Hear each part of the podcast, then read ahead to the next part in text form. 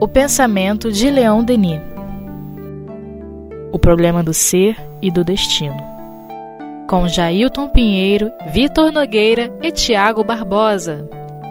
Olá, amigos. Estamos aqui mais uma vez para o estudo do livro O Problema do Ser e do Destino de Leon Denis, ainda na sua introdução. E hoje a gente segue, mas retomando o último parágrafo que a gente abordou na semana passada, onde Leon Denis nos diz assim, porque é um parágrafo rico e a gente não é, esgotou, né? Aliás, difícil esgotar todo o pensamento de Leon Denis, mas pelo menos vamos procurar é, adentrar mais um pouquinho naquilo que ele nos traz. Quando ele diz assim: a inexorável lógica vai responder-nos. A democracia, radical ou socialista, com suas massas enormes e com seu espírito dirigente, inspirando-se ela também em doutrinas negativistas, só podia chegar a um resultado negativo no que diz respeito à felicidade e à elevação da humanidade. Tanto quanto vale o ideal, vale o homem. Tanto quanto vale a nação, vale o país. Bom, é, pensamento de Denis ele se situa dentro de um contexto histórico e social. Né? É, então, o que a gente percebe é que muitas propostas para a resolução dos problemas, tanto no campo da política, tanto no campo social, eles se expressaram através de uma radicalidade. Não que as consequências no campo das ideias, e não da, da experiência histórica, mas no campo das ideias, não sejam positivos. Ou seja, porque essa experiência que Leon Denis está analisando, ela visa equalizar as diferenças e as injustiças sociais. Né? É, e aí, dentro disso, nós temos dois problemas. A gente tem um problema que a gente pode dizer assim, estético, mas também um problema espiritual. Né?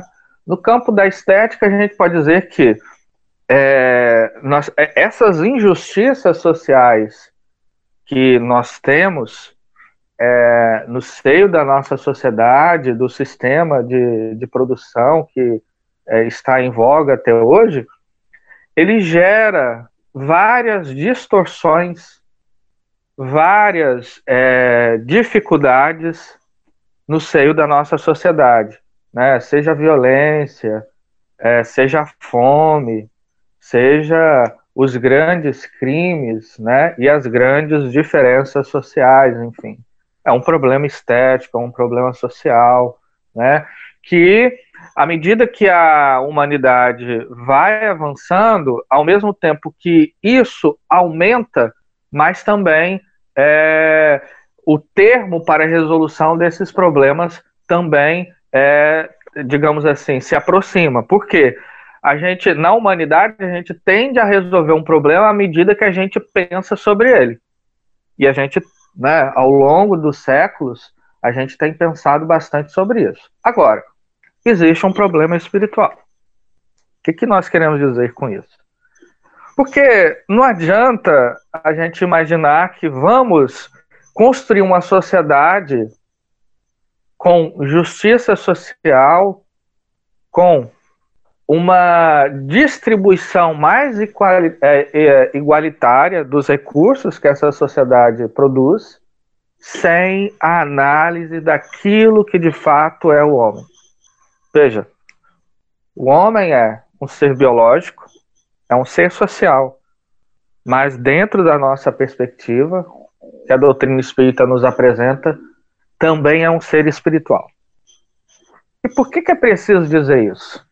Porque, veja, às vezes você faz uma, uma grande transformação social e impõe isso às criaturas. Mas a criatura deixou de ser egoísta? Será que simplesmente em função de se ter uma transformação radical se resolve? Não.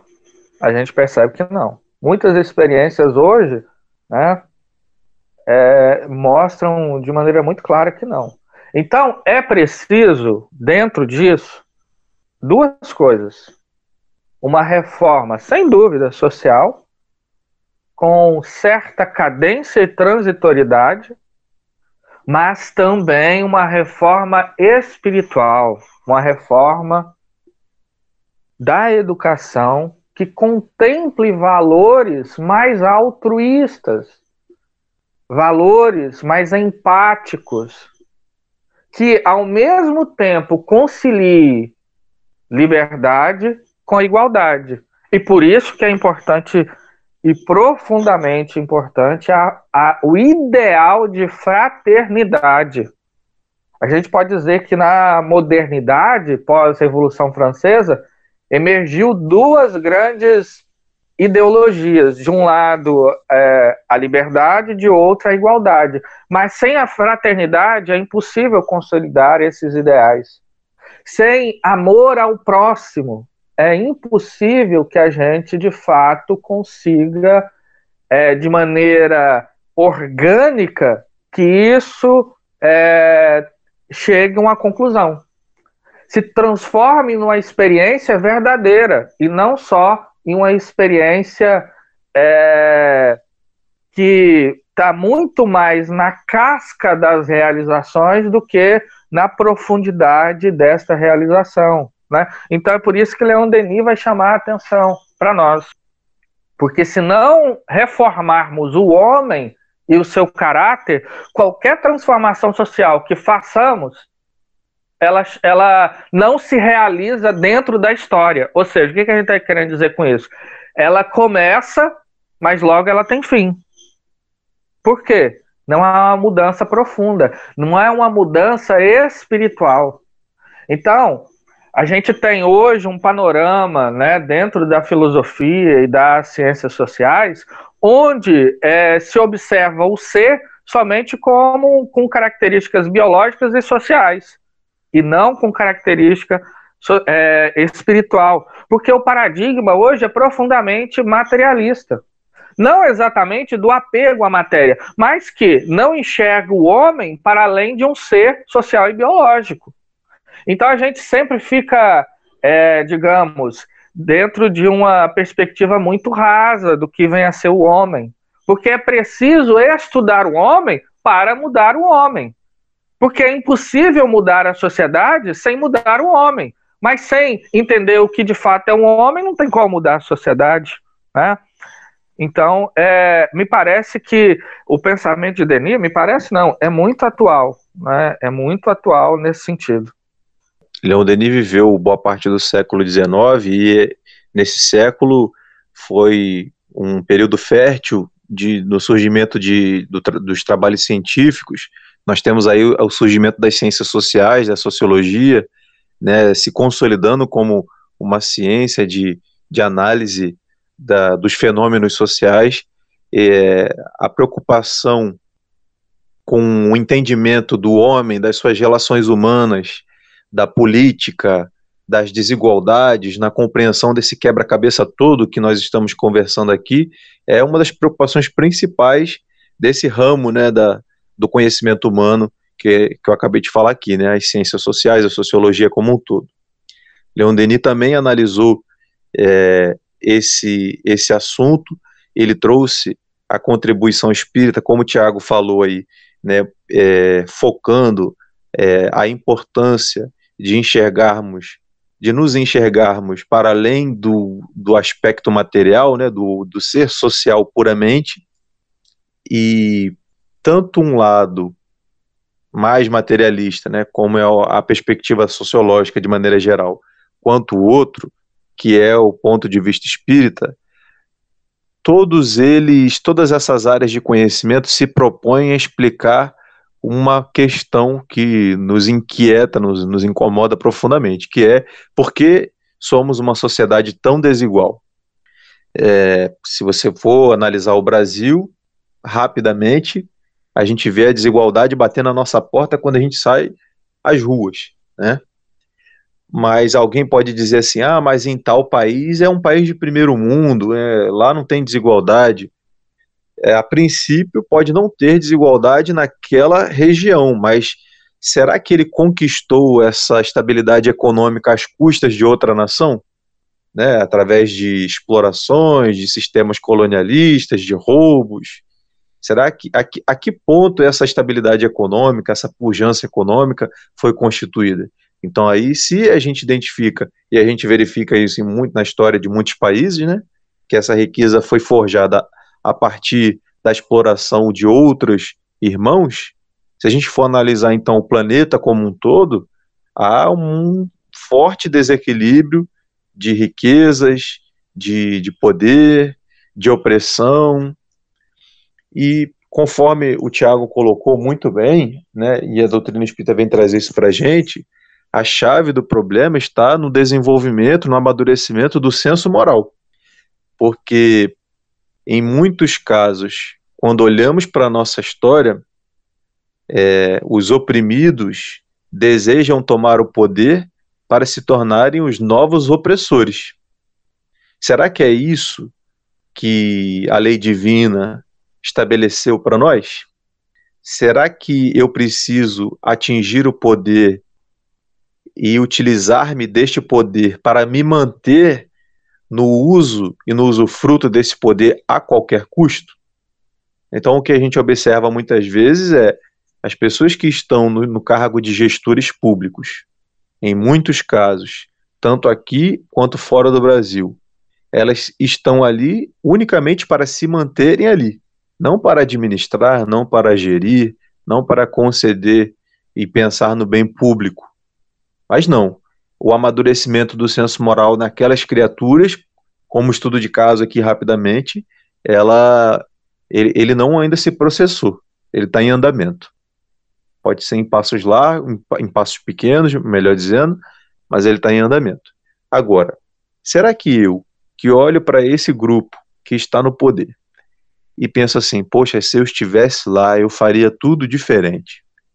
Será que eu realmente se estivesse lá e estivesse recebendo toda a carga de tentações e de facilidades que o poder, com muita frequência, seduz o ser humano, será que eu conseguiria resistir e fazer aquilo que é correto?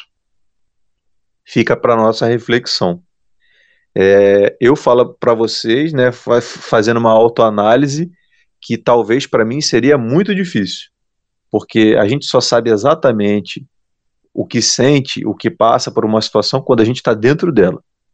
E aí a gente vê que muitas vezes nós, quando temos a possibilidade de administrar no pouco, né, de gerir é, poucos recursos, somos tentados, né, quando, por exemplo, é, vamos num estabelecimento, pagamos por um serviço, recebemos o troco e o troco vem a mais, e aí o que, que você faz? É, se você pode pensar, ah, se o troco vier a mais, problema da pessoa que me deu, porque eu não tenho culpa, né? Ela, ela que tivesse que ter mais atenção. Ou será que é meu devolver, ou será que é meu dever é, chamar a pessoa e, e fazer o que é correto, devolver aquilo que não me pertence? Então é para nossa reflexão. É, a política ela é uma área, ela é uma área do conhecimento que ela não é só exercida nas instituições, a política ela é uma, ela é uma característica inata da, da atividade humana. Todo ser humano é um, é um ser político, já dizia Aristóteles, né, lá há muito tempo antes de Cristo. Então, a gente tem que pensar sobre de que maneira o nosso senso moral está amadurecendo e está ditando a nossa forma de viver na Terra. Eu acho que Leon Denis focou bastante nisso em suas obras. Ele vem alertar sobre a nossa natureza, do que nós realmente somos e o que, que nós, é, a partir do momento que sabemos disso, o que nós devemos ou não fazer. Quando o Leon Denis fala aqui, né, do fracasso de um regime ou de um sistema que se baseia em doutrinas negativistas, eu fiquei pensando, né? doutrinas negativistas, que no caso aqui negam a realidade do espírito. Quando a gente nega essa realidade do espírito, o que realmente nós somos, nós construímos ilusões, porque a gente não tem o, o, entendimento da realidade daquilo que somos. Então fica fácil, por exemplo, foi o que me veio à cabeça quando eu li isso aqui. Fica fácil, por exemplo, eu entender o seguinte: se fulano A mais o fulano B estão impedindo que essa coletividade aqui é, encontre uma felicidade ou um bem-estar social, é tão simples. Eu elimino o fulano A e o fulano B da sociedade e aí o bem-estar social se instala. E, de certa forma, isso até pode acontecer e se estabelecer por um tempo. Mas quando a gente identifica a realidade espiritual e a gente sabe que esse fulano A e esse fulano B que a gente eliminou eles é, não serão eliminados, eles continuarão por perto, poderão até nos perturbar, e mais ainda, mais tarde eles podem voltar e nascerem como nossos filhos. Então, eu não transformei aqueles dois companheiros, né? de repente foi até pior, eu coloquei mais ódio no coração, e eu vou ter que, que encarar isso tudo depois numa próxima oportunidade, né? Então, uma das facetas só de a gente ser negativista, né? De não encarar a realidade espiritual. Porque é, mais profundo até do que isso é entendermos que todos somos irmãos, né? Então, de que forma a gente gostaria de tratar um irmão e ser tratado por ele? Bom, tem uma coisa que também me chama a atenção né, dentro desse pensamento é que, por vezes, a gente pensa que a emancipação do homem ela se dará é, através da, da emancipação econômica. Né? Ou seja, quando as contradições é, sociais elas se equalizarem através da economia, através de uma melhor distribuição, a realidade social ela se alterará. Bom, isso é, de fato tem algumas características é, de realidade e, e, e verdade. No entanto, ela em si ela não se basta, porque a verdadeira emancipação do homem ela se dará através da emancipação espiritual, né? através da sua realização espiritual. E para isso, eu, eu, insisto novamente, é preciso que, primeiro, a gente entenda o que de fato é o homem, dentro desse, desse entendimento, o homem, ele é um ser essencialmente espiritual, e aí eu já, já trouxe uma questão importante para análise também, que é uma, é uma ferramenta importantíssima para a gente pensar a vida e a realidade através do Espiritismo, que é a reencarnação. Não é? Por quê? É, a forma como a doutrina espírita entende e percebe a reencarnação é muito singular e, assim, eu diria até sofisticada, porque a reencarnação dentro do espiritismo ela é solidária, ou seja, uma vida tem uma conexão com a outra, tem uma relação causal com a outra, não é obra do acaso, simplesmente. Então, veja, uma alma que. Um espírito que está hoje numa condição profundamente miserável, em outra, ele pode ter uma, uma estar numa, numa realidade de maior abastança, e assim vai. E isso o espírito vai acumulando experiência. E essa contradição de realidades entre uma vida e outra vai trazendo e vai acumulando experiências para o espírito de maneira que vai, de alguma forma, quebrando o cristal do egoísmo.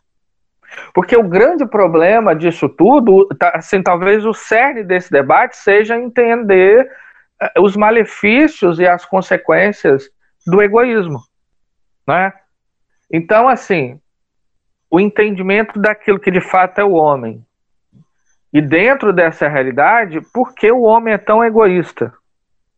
E como educar as gerações para serem mais altruístas? Ou seja, um ser que não pense somente em si. Não pense, e aí a gente pode extrapolar, até mesmo em conexão com o pensamento do Vitor, na questão eh, das grandes nações. Por que, que aquela coletividade se transforma é, de maneira tão egoísta a ponto de explorar outras nações? Porque da mesma forma que é o homem, vai ser assim também né, a humanidade. Essa frase aqui que o nosso Denis cunha, né? Tanto vale o ideal, vale o homem, tanto vale a nação, vale o país, né? Ou seja, a partir do momento que a gente é, educa as criaturas para serem mais caridosas, para pensar é, no todo, no coletivo, inclusive dentro dessa questão da, da reencarnação, porque, ora, eu estou preparando as minhas próprias, as minhas vidas futuras, né? Então, isso tende a ter consequências morais. Esse tipo de pensamento tende a ter consequências morais de maneira que espraia para a realidade social, para o tecido social, né? Então, por isso que a gente imagina que o espiritismo tem uma importância, né? Dentro da, da reforma espiritual do homem. E Leon Denis prossegue. As doutrinas negativistas, com suas consequências extremas, fatalmente desembocam na anarquia, isto é, no vazio, no nada social a história humana já registrou várias vezes esta penosa experiência. Nossa história é uma história aqui, né, do nosso planeta, né, na nossa sociedade, de alguns mil anos de existência sobre esse planeta. É, e retomando aquilo que a gente estava é, conversando no início, é uma história é, de lutas de opressão sobre o homem pelo homem, de conquista de territórios, de recursos, é, as relações humanas vão se construindo, se aperfeiçoando dentro de certas limitações, de muitas guerras, de muito sofrimento.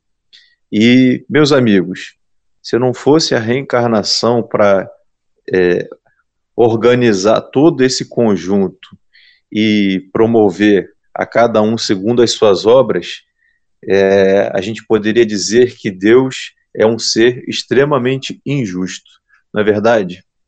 Isso se a gente pudesse sequer admitir a existência de um Deus. Né? Então, o materialismo ele traz uma, uma concepção muito negativa quando a gente enxerga apenas a superfície né, das coisas, né, o seu aspecto aparente. Né.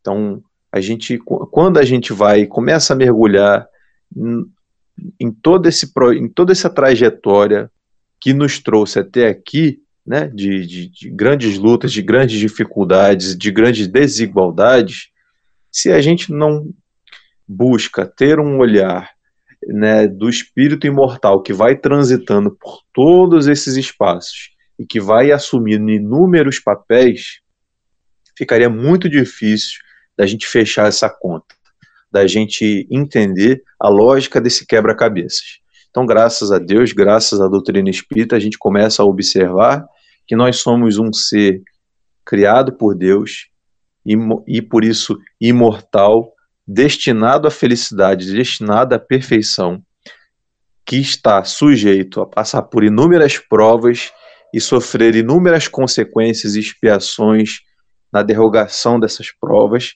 e que nós temos hoje, talvez, a, melhor condição de vida do que nunca tivemos em, em nossa história espiritual.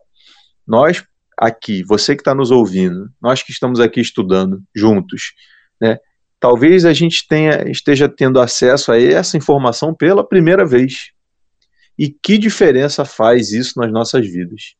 Que consolo, né? que, que esclarecimento as nossas mentes é, estão tendo acesso agora para entender realmente da onde que a gente veio o que nós somos e para onde nós estamos indo. Isso, é, assim, para mim, dentre todas as filosofias e doutrinas que eu já pude ter contato, nenhuma expressa, explica com maior clareza todo esse contexto que nós estamos conversando aqui. E, eu vejo o seguinte: uma coisa que é fundamental é as ideias de um século, né? A gente pode dizer assim, aquela questão do espírito do tempo. E a gente percebe uma certa amargura que vai nascer ali no século XIX, mas vai se fixar no século XX no campo do pensamento, principalmente da filosofia, e vai irradiar para vários campos da sociedade, né? Onde o pessimismo tomou conta dos pensamentos aquela ideia de esperança, de alguma coisa que é, iríamos alcançar através da realização e do esforço da coletividade, ele foi tingido de cinza. Né? Muito é, pela vitória aparente e temporária do materialismo.